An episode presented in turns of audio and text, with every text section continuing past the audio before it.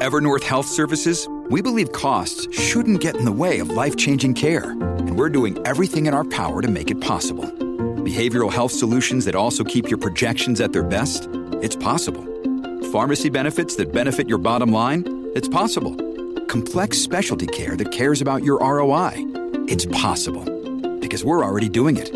All while saving businesses billions. That's Wonder made possible. Learn more at evernorth.com/wonder. This episode is brought to you by Shopify. Do you have a point of sale system you can trust or is it a real POS? You need Shopify for retail. From accepting payments to managing inventory, Shopify POS has everything you need to sell in person. Go to shopify.com/system all lowercase to take your retail business to the next level today. That's shopify.com/system. Greetings, everyone. Laszlo Montgomery here, bringing you part two of our CHP overview of the American Volunteer Group, better known by many as the Flying Tigers. This episode is going to run much longer than part one. I thought I could cut this cake in two equal halves, but the CHP planning department really messed up on this one. Hope you don't mind. Uh, last episode in part one, we discussed how Chiang Kai shek had appointed his wife, Song Mei Ling, someone he knew he could trust, to manage the project of building an air force for China. She uh, also had a lot of connections in D.C., thanks to her illustrious brother, TV Song. Japan had been slamming China mercilessly from the air since 1937. And although there were attempts to counter the Japanese air attacks, the Chinese people took a massive amount of punishment. To counter this, the powers that be in Chongqing began scrambling for a solution.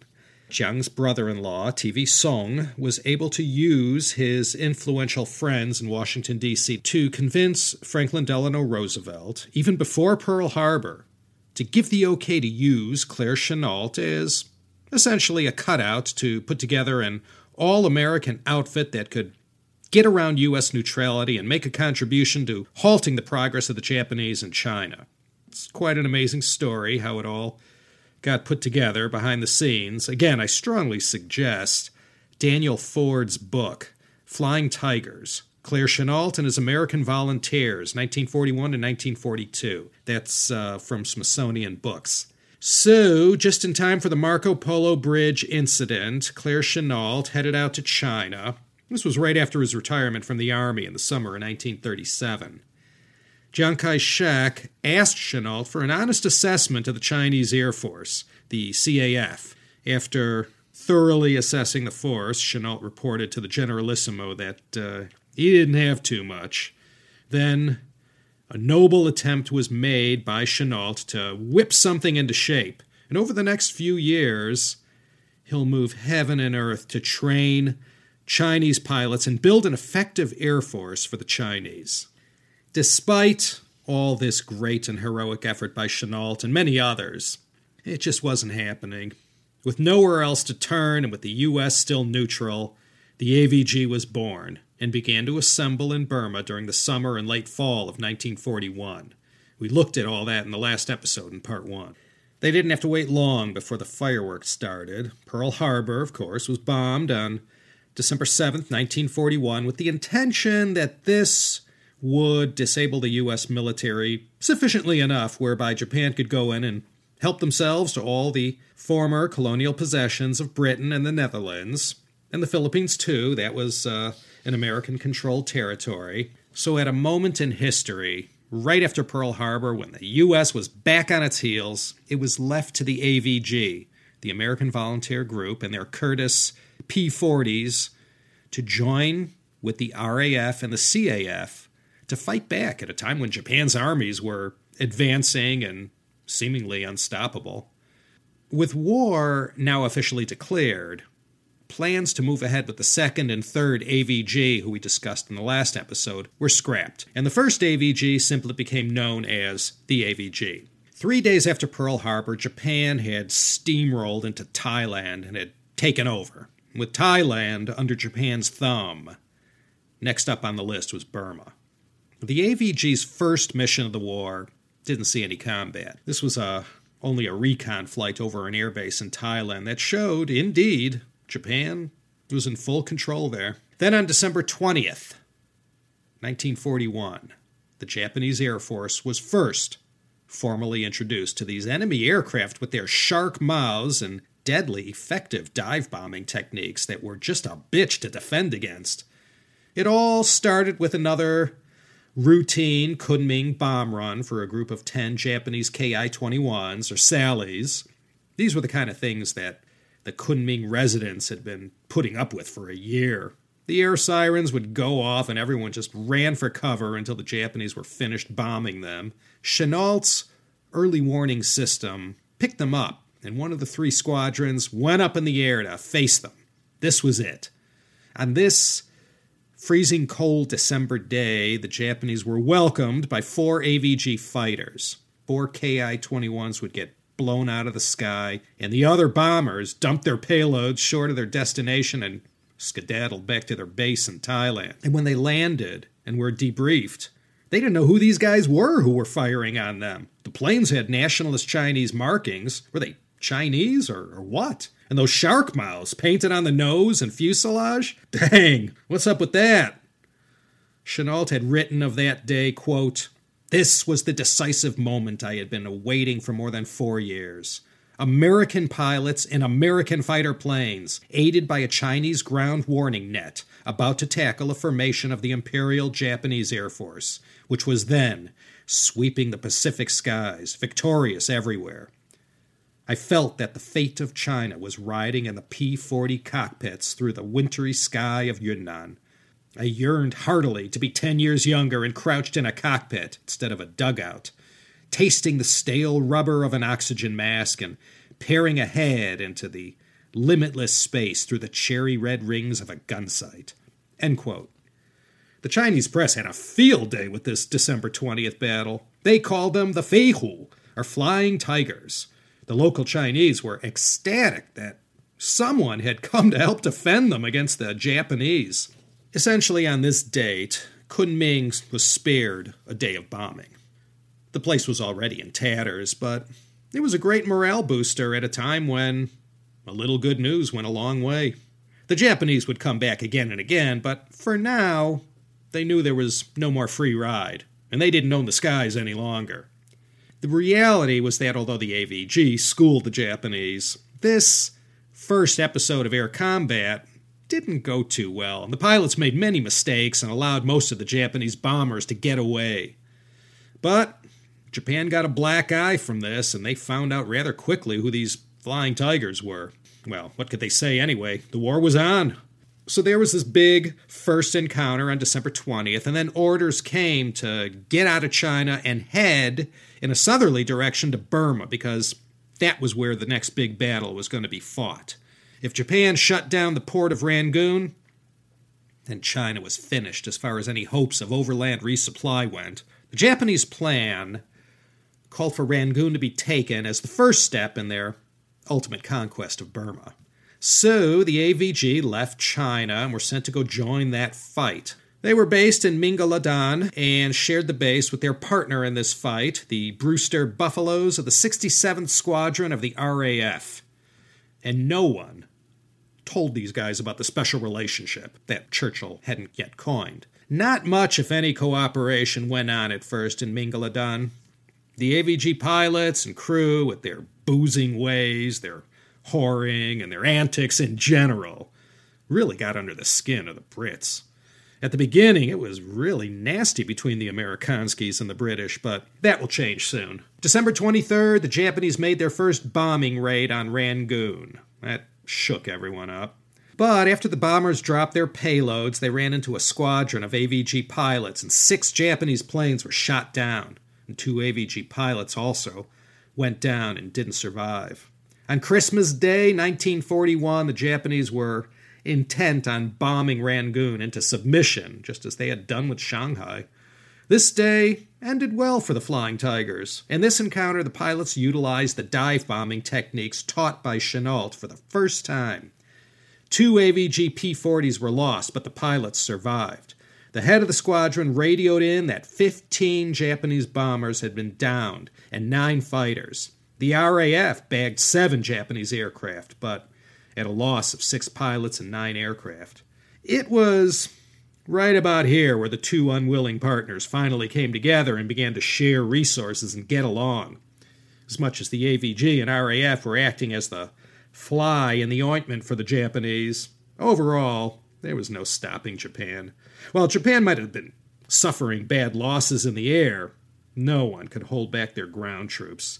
These RAF and AVG fighters were in air constantly during this phase, fighting one skirmish after another. To the President of the United States, Chennault had written, quote, the American Volunteer Group, which was authorized by you, is happy to report to the Commander in Chief that in three combats, it has shot down 29 Japanese airplanes and has lost only two of its pilots.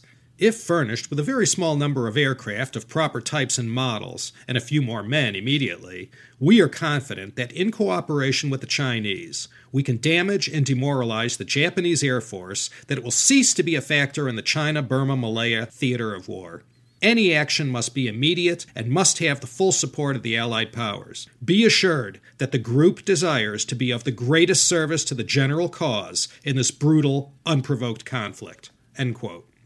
Once the Japanese army arrived in Rangoon, all they had to do was take it. March 1942 was like Saigon, April 1975. Anything that could be salvaged for the future war effort was sent north to China or west to India.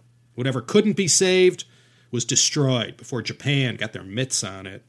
The whole city was put to the torch to welcome the Japanese army, the Allies evacuated along with 400,000 other Burmese fleeing to the north. There were so much lend lease supplies in the port that they couldn't blow it up fast enough. The Japanese still managed to seize more than 19,000 tons of made in USA arms and equipment that were supposed to go help Chiang Kai shek. After locking down Rangoon, the Japanese controlled the Pacific Rim from Japan to Australia. But what a slugfest the conquest of Burma is going to be compared to everything else. Even till the end of the war, the Japanese were incredulous. Why was it so hard to take Burma compared to every other campaign? The way the fight was going in the air, they thought the number of Flying Tiger pilots and aircraft was way more than it actually was.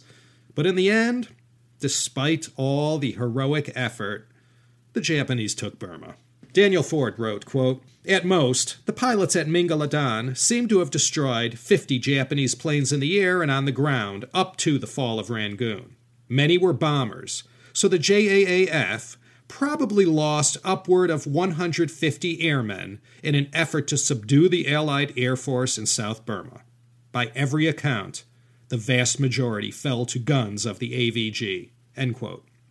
This squadron of the AVG got a well deserved rest. Remember, the AVG was divided up into three squadrons, and when a fresh new squadron arrived, it wasn't just the same old same old defending against incoming bombing attacks. Now the AVG went on the offensive and took the fight to the Japanese. Two of the three AVG squadrons were still in Kunming at this time. A daring raid on a Japanese airbase just across the Thai border shocked the Japanese military. Since the December 20th first encounter with the AVG, the Japanese Air Force now had way fewer aircraft on their hands than what the plan called for. This surprise raid caught the Japanese unaware, and strafing runs did major damage to the planes on the ground. But the next day, the Japanese pilots repaid this debt, and in this encounter, the AVG, for the first and only time, got it worse than they gave throughout January of 1942, the Japanese captured all Allied bases in Burma and put everything back together that had been blown up before they got there. And from these former Allied bases, they regularly bombed the port and the city of Rangoon. The AVG and RAF fighters went up to meet them each time in air to air combat. Sometimes it seemed the Japanese had an unending supply of aircraft and fresh pilots to throw at the Allied pilots. And most important, they controlled the transport links, so it was much easier for the Japanese to get whatever parts or supplies they needed. The AVG didn't enjoy this luxury, and the mechanics had to perform miracles to keep the P 40s in the air to push back against Japan's Air Force. By middle of February, the military supply channels were able to get badly needed parts to the AVG that allowed them to patch up their aircraft for once. Although Rangoon hadn't fallen yet, that day was imminent. By the end of February, though, it was time to bail from their bases just outside of Rangoon. The British flew to the old AVG base at Kyedaw, and the AVG squadron fighting in Burma moved north to Magwe in Burma. The Japanese were beginning to get wise to the ways of these flying tigers. Now they were much more careful about how they flew their bombing missions. Almost half of the assets Japan had put in the air had been lost to RAF and AVG fighters. The daring daytime raids by Japan had been too costly. For the time being, they decided to bomb at night only. But on March 18 and 19, 1942, the AVG and RAF made surprise raids on a Japanese airbase in Burma. In strafing runs made by two AVG pilots, 15 fighter planes were destroyed on the ground, and the British bagged 28 the next day. This was another shocking loss to the Japanese. You have to remember, up to this time, early 1942, things hadn't gone too bad for Japan. Since the bombing of Pearl Harbor, no one had been able to effectively stand up to them. Eh, sure, Japan suffered losses here and there, but pretty much they had come in and taken everything they wanted. But Burma was proving to be different. And even though they had a large fleet of aircraft to fight with, the Japanese military planners had meticulously planned things down to the individual aircraft. And less than two months into the Burma campaign, the losses suffered from the AVG and the British RAF attacks were most unexpected. The ripple effect throughout the planning of this do or die offensive by the Japanese was quite considerable. Churchill had said, quote, The victories of the Americans over the rice paddies of Burma are comparable in character, if not in scope, with those won by the RAF over the hop fields of Kent in the Battle of Britain. Something had to be done, and the Japanese retaliated with a massive airstrike on the air bases at Magwe and Kyedaw in Burma. 226 bombing sorties later, the mission was accomplished, and Chennault had to find a new air base. This was located in Loiwing, deep in the mountains of North Burma, where Camco had established a base there to resupply and repair. The Flying Tigers flew there, took stock of their situation, and grit their teeth in anticipation of what lay ahead. It wasn't all bad, though. While the Japanese were wailing on Magwe, the AVG carried out a neat little raid on Japan's base in Chiang Mai in Thailand. Claire Chennault's two marquee strategies that are so often directly attributed to him were the dive bombing techniques of the P 40s and the early warning systems that utilized the limited technology of the day.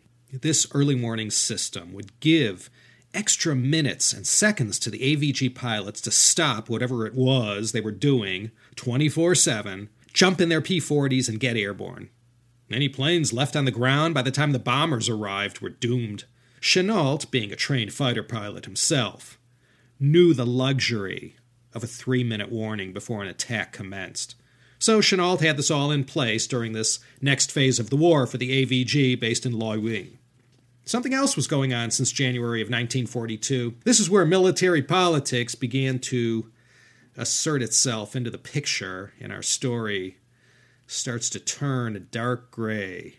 This was when Vinegar Joe Stilwell enters our Flying Tiger story. Stilwell, of course, was featured prominently in that four part John Service series, CHP episodes 115 to 118. He was put in charge of the CBI theater at this time, the China Burma India Theater. Chennault and Stilwell were rivals. We all recall from past podcasts that Stilwell never self censored anything when he had something to say, and he did not think much of Chiang Kai shek. Uncle Joe did not like Jiang, and he didn't respect him as a military leader. Jiang hated Stilwell and literally had to go to FDR and say either he goes or I go. It came down to that in the end. Well, Chennault was a Jiang man, so this was a major point of contention between the two. March, April, May 1942, the Battle of Wills between Stilwell and Chennault will be fought. But in January, February 1942, Stilwell and Chennault are going to cross swords almost from the start. Firstly, all these amazing achievements of the Flying Tigers had been seized upon by the U.S. authorities charged with PR. Whatever could be milked for propaganda value was milked to the last drop. So Chennault and his team had quite a bit of shine on them, and you could say his share price and that of his outfit was riding high. Chennault and his Flying Tiger pilots were seen in the public eye as quite the heroes and hotshots, and he was a young man. In fact, two years after the war ends, Claire Chennault is going to marry Chen Xiangmei, who became known in the history books as Anna Chennault. She will be 90 years old this June 2015. When Claire Chennault died in 1958, it was Anna Chennault who carried the banner in the USA for Chiang Kai shek's regime after he lost the Civil War. She was a stalwart in the China lobby when the only China that mattered in Washington, D.C. was the one led by Chiang. In the 1960s and 70s, she was also a Republican Party heavyweight, particularly when it came to China. So the main point here is not only were Stilwell and Chennault rivals from within the military, they totally parted ways where it came to respect for the Generalissimo. And as I just said, Stilwell was also notoriously denigrating to the Air Force. His philosophy called for boots on the ground as the only way to win battles and wars. As far as Stilwell was concerned, the only role the Air Force played was for reconnaissance and as a general support role for the soldiers fighting the battles on the ground. So you could imagine what Chennault thought about this line of thinking. Now, I never mentioned this before, but Chennault had a rival. Well, more like an enemy. This was someone he knew from his days back in flight training school. He was Clayton Bissell. He was part of Stilwell's gang, and from here on out until the AVG was officially closed down on July 4th, 1942, he was a stone in Chennault's boot. Time and again, Stilwell will keep Chennault under his thumb by always stacking the deck so that his man Bissell outranked him. And in the military, rank means everything. Stilwell pushed Chennault aside, and he figured he was going to be the one to shove the Japanese back out of Burma. But when all was said and done, and Vinegar Joe's army got the you know what kicked out of them, on April 23, 1942, they had to make an epic retreat. Like MacArthur in the Philippines, Stilwell had the chance to make a quick getaway via air, but unlike MacArthur, he famously chose to stay with his troops and personally led a hasty retreat across Burma into India, just missing annihilation from the Japanese. Stilwell demanded that Chennault order his pilots to carry out these suicidal recon missions and air support over the area of battle. Then, to complicate matters, Chiang Kai shek began issuing contradictory orders. Chennault got caught in the middle. In the end, he listened to his men, who were on the verge of mutiny unless these missions ordered by Stilwell ceased. Chennault told Stilwell the missions had to stop. He gave his reasons, and you can imagine what this did for their already strained relationship. The whole raison d'etre for the AVG was already finished. Their deeds and all the hoopla that surrounded the Flying Tigers were known throughout the U.S. military and in the American public.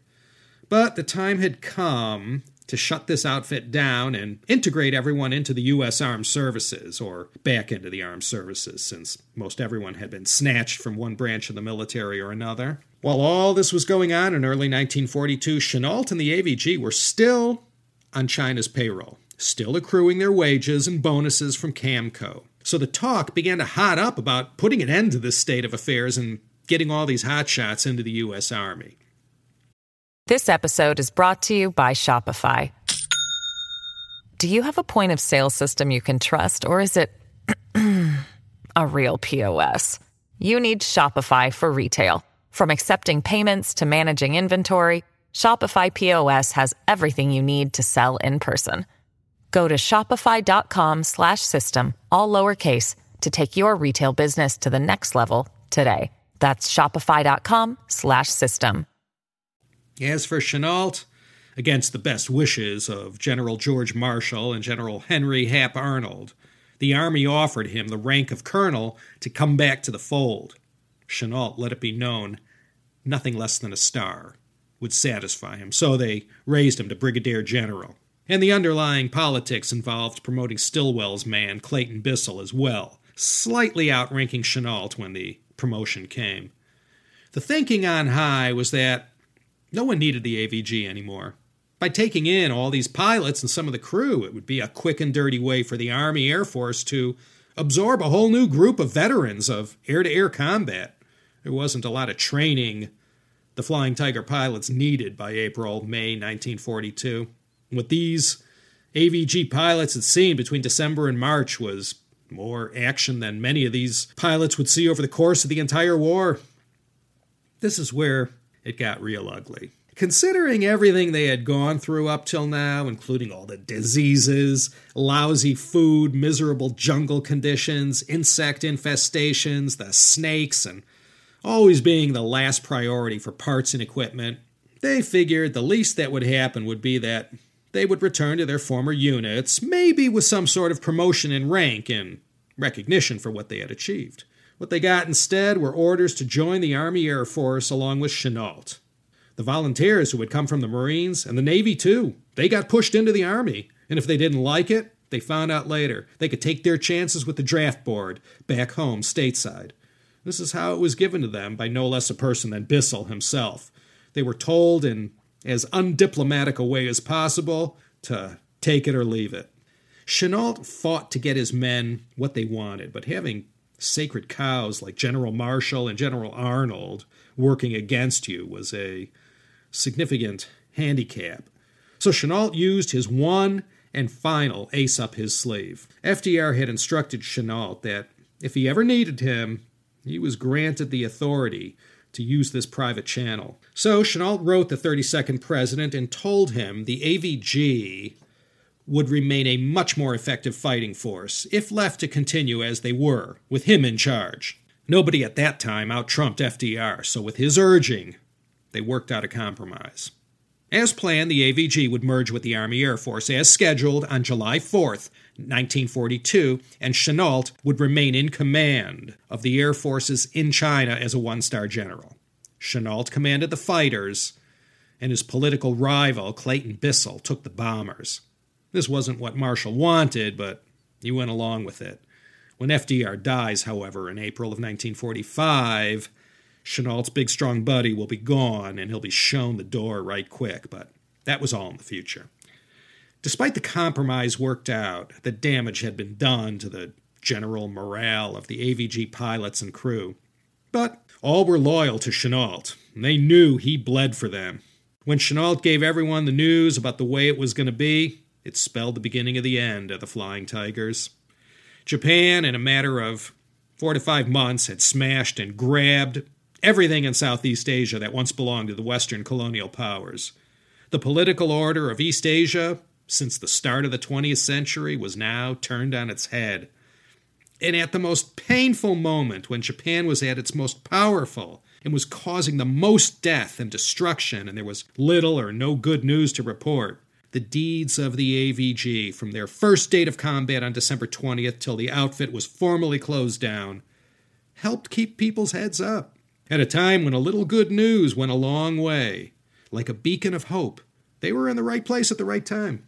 April 18, 1942, was Lieutenant Colonel James Doolittle's famous surprise air raid on Tokyo.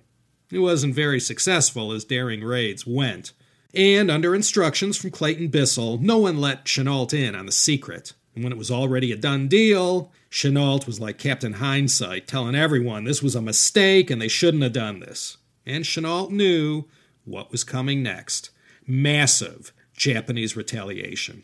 If things weren't bad enough already on the Chinese coast, now the Japanese launched an aggressive campaign inland to destroy any of these air bases that could be used to launch bombing raids against the Japanese islands. And later on, from these new captured inland air bases, the Japanese were able to extend their reach westward into China. As for Burma, the Japanese march north through Burma towards the China border slowed but was never stopped. And this leads us to one of the last major battles that the AVG participated in. This involved the Battle of Salween River. As I mentioned, there was no stopping the Japanese once they started marching north through Burma to the China border. Though the RAF and AVG were able to land many hard punches, all they really did was slow down Japan's inevitable taking of Burma. All the Allies, sooner or later, had to retreat to safety. The AVG base at Loiwing was taken and the group scattered. After the loss of this air base, the only thing in the way of China and the Japanese army was the 1750 mile long Salween River. In Chinese, this river is called the Nujiang. It separated northern Burma from Yunnan. On May 6, 1942, the last of the Allies scooted across the bridge to the China side, and once there, the British, along with the Chinese, blew the bridge up. No big deal as far as the Japanese were concerned. They started building a pontoon bridge right away, and the 20,000 soldiers, rather than continuing their march into China, had to sit around and chill for a while until the Japanese engineers rebuilt this bridge. So everyone on the Japanese side of the river were sort of sitting ducks, exposed with their backs literally up against the steep cliffs. Four AVG pilots flew to greet them on May 7, 1942. Seeing what was up, they promptly destroyed whatever had been built so far of this pontoon bridge and strafed along the cliffs where the Japanese soldiers were exposed. For the next several days, Chennault threw everything he could get his hands on at these luckless Japanese soldiers. It was a classic turkey shoot, and this Battle of Salween River Gorge pushed the Japanese back away from the Yunnan border. And this would be the one and only effort by Japan to invade China from this southern border. The defeat of Japan at the Salween River was a massive propaganda victory for China. Everyone knew the significance of this victory over the enemy. And although the Flying Tigers didn't do this alone, they were sort of singled out in the consciousness of the local Chinese for what had been achieved. On this same day, by the way, America and Japan fought the Battle of Coral Sea, a naval battle that didn't end in victory, but stunned Japan enough so that a month later, when the Battle of Midway took place, they weren't fighting at optimal conditions. And Midway, we all know, was a major turning point in the war in the Pacific. Then, after this Battle of Salween River, to make matters worse for Japan, a squad of six AVG pilots flew a deadly surprise raid on the Japanese occupied Gialam Air Base in Hanoi. The devastation was total.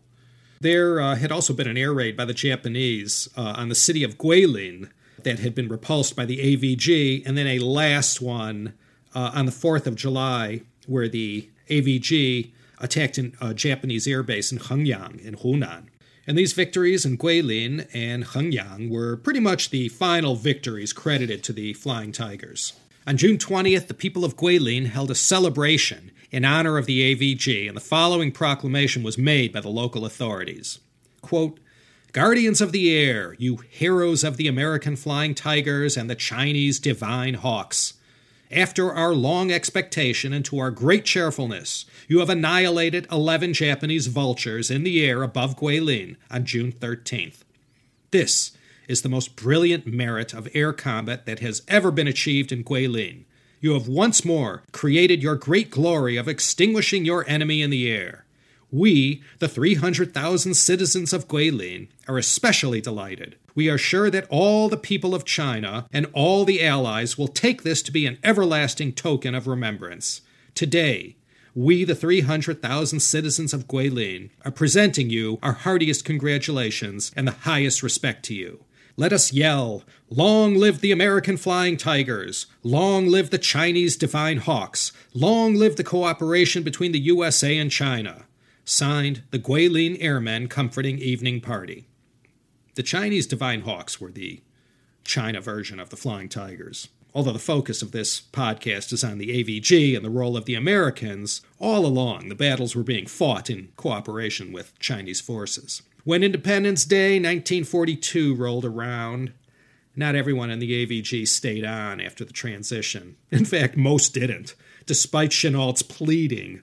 Some just felt, hey man, I'm a Marine. What the heck am I going to do in the Army? I'm out of here. Many who decided to move on delayed their departure a couple extra weeks in order to give Chenault some extra time to train the latest recruits for this new 23rd Fighter Group.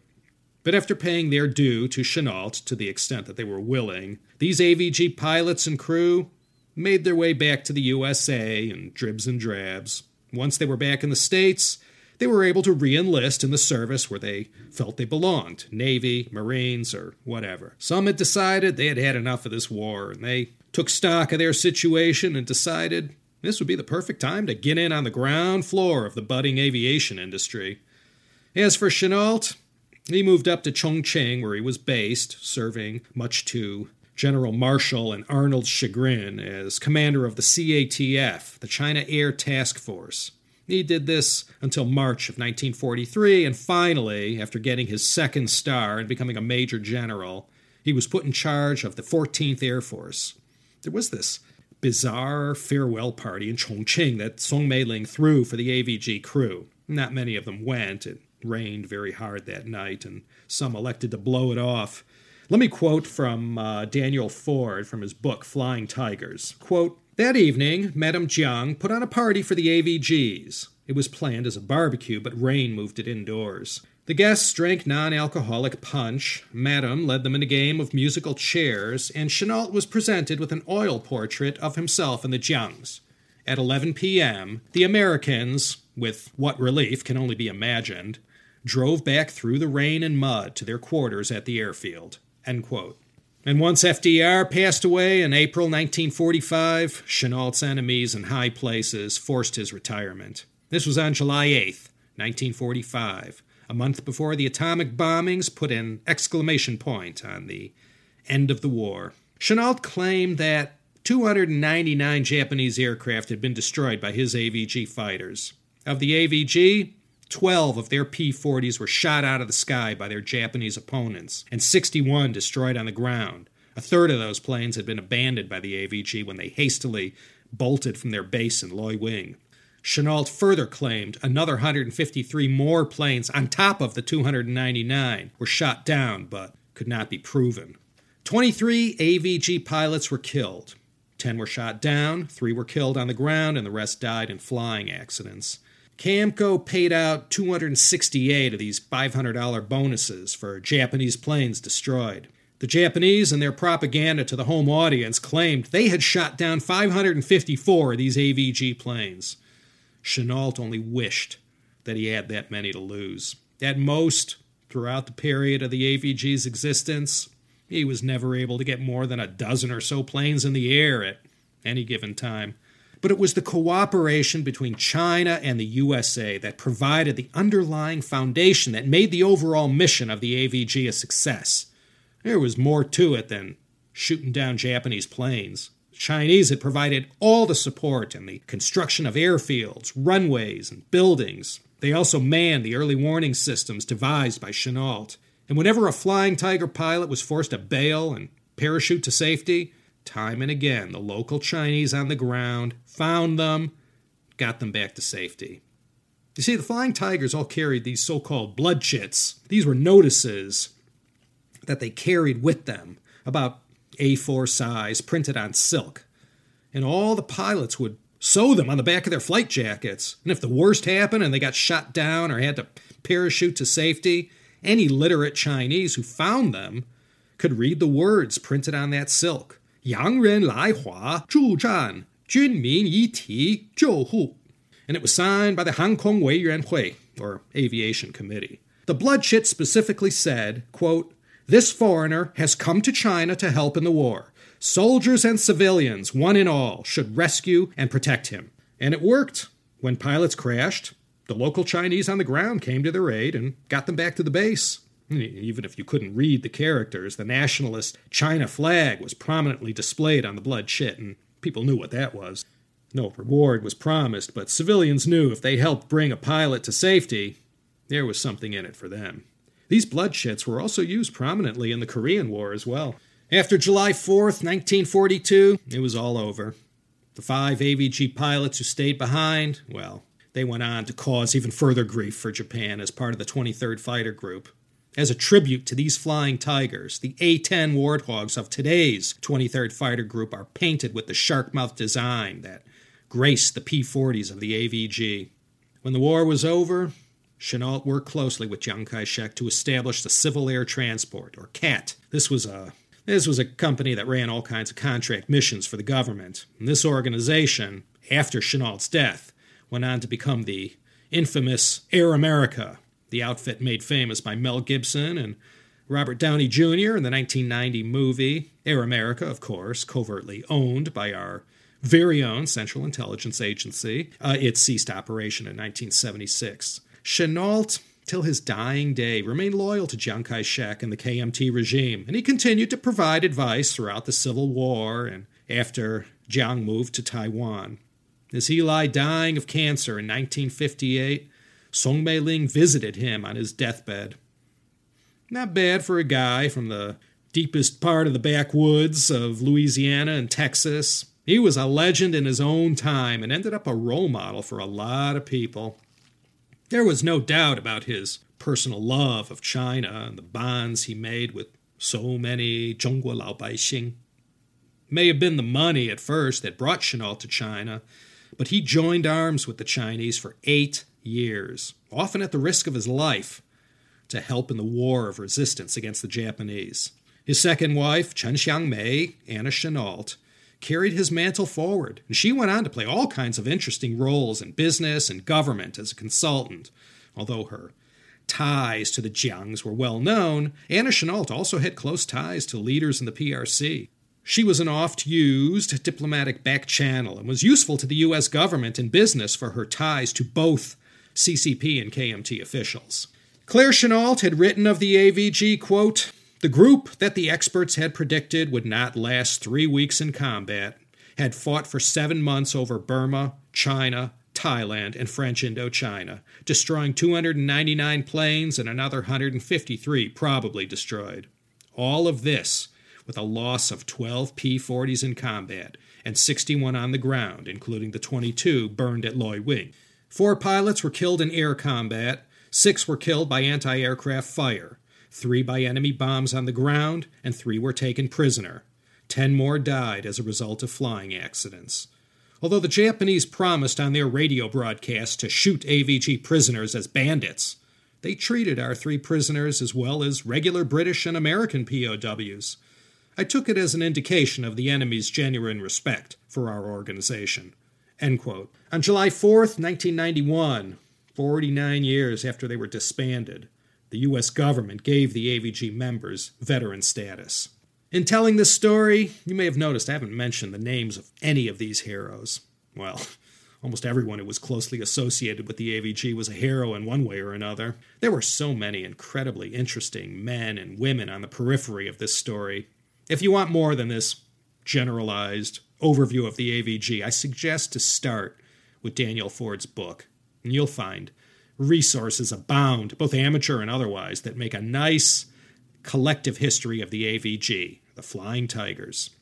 I'm only going to name one AVG pilot. This was a guy by the name of Robert William Prescott. He was part of the contingent that opted not to stay on with Chennault after T Day on uh, July 4th, 1942. Bob Prescott made it back to the States and then continued to serve his country by flying more than 300 missions over the Burma hump, resupplying bases in China with badly needed equipment. The famous Burma hump over the Himalayas ran from Dinjan in northernmost Assam, out of Japan's reach, to Kunming in Yunnan province. Bob Prescott, after the war, along with a bunch of former AVG pilots, founded an all cargo airline called the Flying Tiger Line. He leveraged his fame, all his military connections, and bet big on the air cargo industry. He became wildly successful and later on took the company public. In 1989, the Flying Tiger line was purchased by Federal Express, now, of course, known as FedEx, and it was from these routes, acquired from the Flying Tiger line purchase, that allowed FedEx to become the international logistics powerhouse that they are today. And believe it or not, my first job out of college was with this company. My cousin Dennis, who just last year retired from the company after more than three decades, hooked me up with my first job. And may I say, if it had been legal to use chimpanzees to do the work I had to do, they could have done it. But hey, you got to start somewhere, I guess. I spent eight years there, my whole 20s, and worked my way up the ranks to middle management. A month after FedEx officially took over the Flying Tiger line in August 1989, I bought a one way ticket to Hong Kong and ended up working out there for nine years. And when I was in Chengdu last year, uh, in September 2014, I went to the Jianchuan Museum complex and saw the AVG Museum, the Feihu Qibingguan. Chengdu real estate mogul Dr. Fan Jianchuan has put together this whole cluster of museums that all focus on recent Chinese history. It's just south of Chengdu. The whole place was just fantastic. And I'm going to visit again, but I'm going to stay for a couple of days to take in all 18 of these museums. Next time you're in Chengdu, go check the place out. If you enjoy looking at Cultural Revolution quiche and memorabilia, this is the ultimate place. The Jianchuan Museum Complex. I'll put a link to that on my website and to show you the amazing power of the Laszlo Montgomery name and that of the Humble China History podcast, I was able to obtain the whole VIP treatment when I was there. This included getting to meet the great man himself, Fan Jianchuan. I got to chat with him for a while and tell him about the CHP, and we had lunch together, and oh, the time just flew by. What an electrifying man. I could just feel his energy just standing next to him. In the Flying Tiger Museum, Dr. Fan had large photos of all the AVG pilots on this huge, massive wall. And there he was, Bob Prescott. He had shut down between five and six Japanese planes. I told Dr. Fan that although he had already passed away uh, when I joined, he was the boss for my first company I worked for out of college. He was so impressed that he mentioned meeting me in his Weibo and that I had worked for, you know, one of the Flying Tiger pilots and did this China history show. He sure got a kick out of that. He asked me to get the word out to all collectors of Flying Tiger memorabilia. If you're looking for a home for your collection, consider his museum. He'll find a good place for it and allow the hundreds and hundreds of thousands of Chinese and foreigners who visit every year to see and learn about the story of the AVG. So, that, me little beauties, is going to be that. I hope over these two episodes that you were able to understand the story of the AVG and the role they played, not only in World War II, but in helping to create long lasting good relations between China and the U.S. I mentioned at the outset of part one that there were plenty of past incidents that have shaken U.S. China relations, but we'll always have this shared past history to look back on that show genuine friendship and cooperation. Not only will we in the United States always remember the heroic deeds of these men and women, so will the people of China. This is Laszlo Montgomery signing off from the city, Los Angeles, California. Please consider joining me next time, won't you, for another exciting episode of the China History Podcast.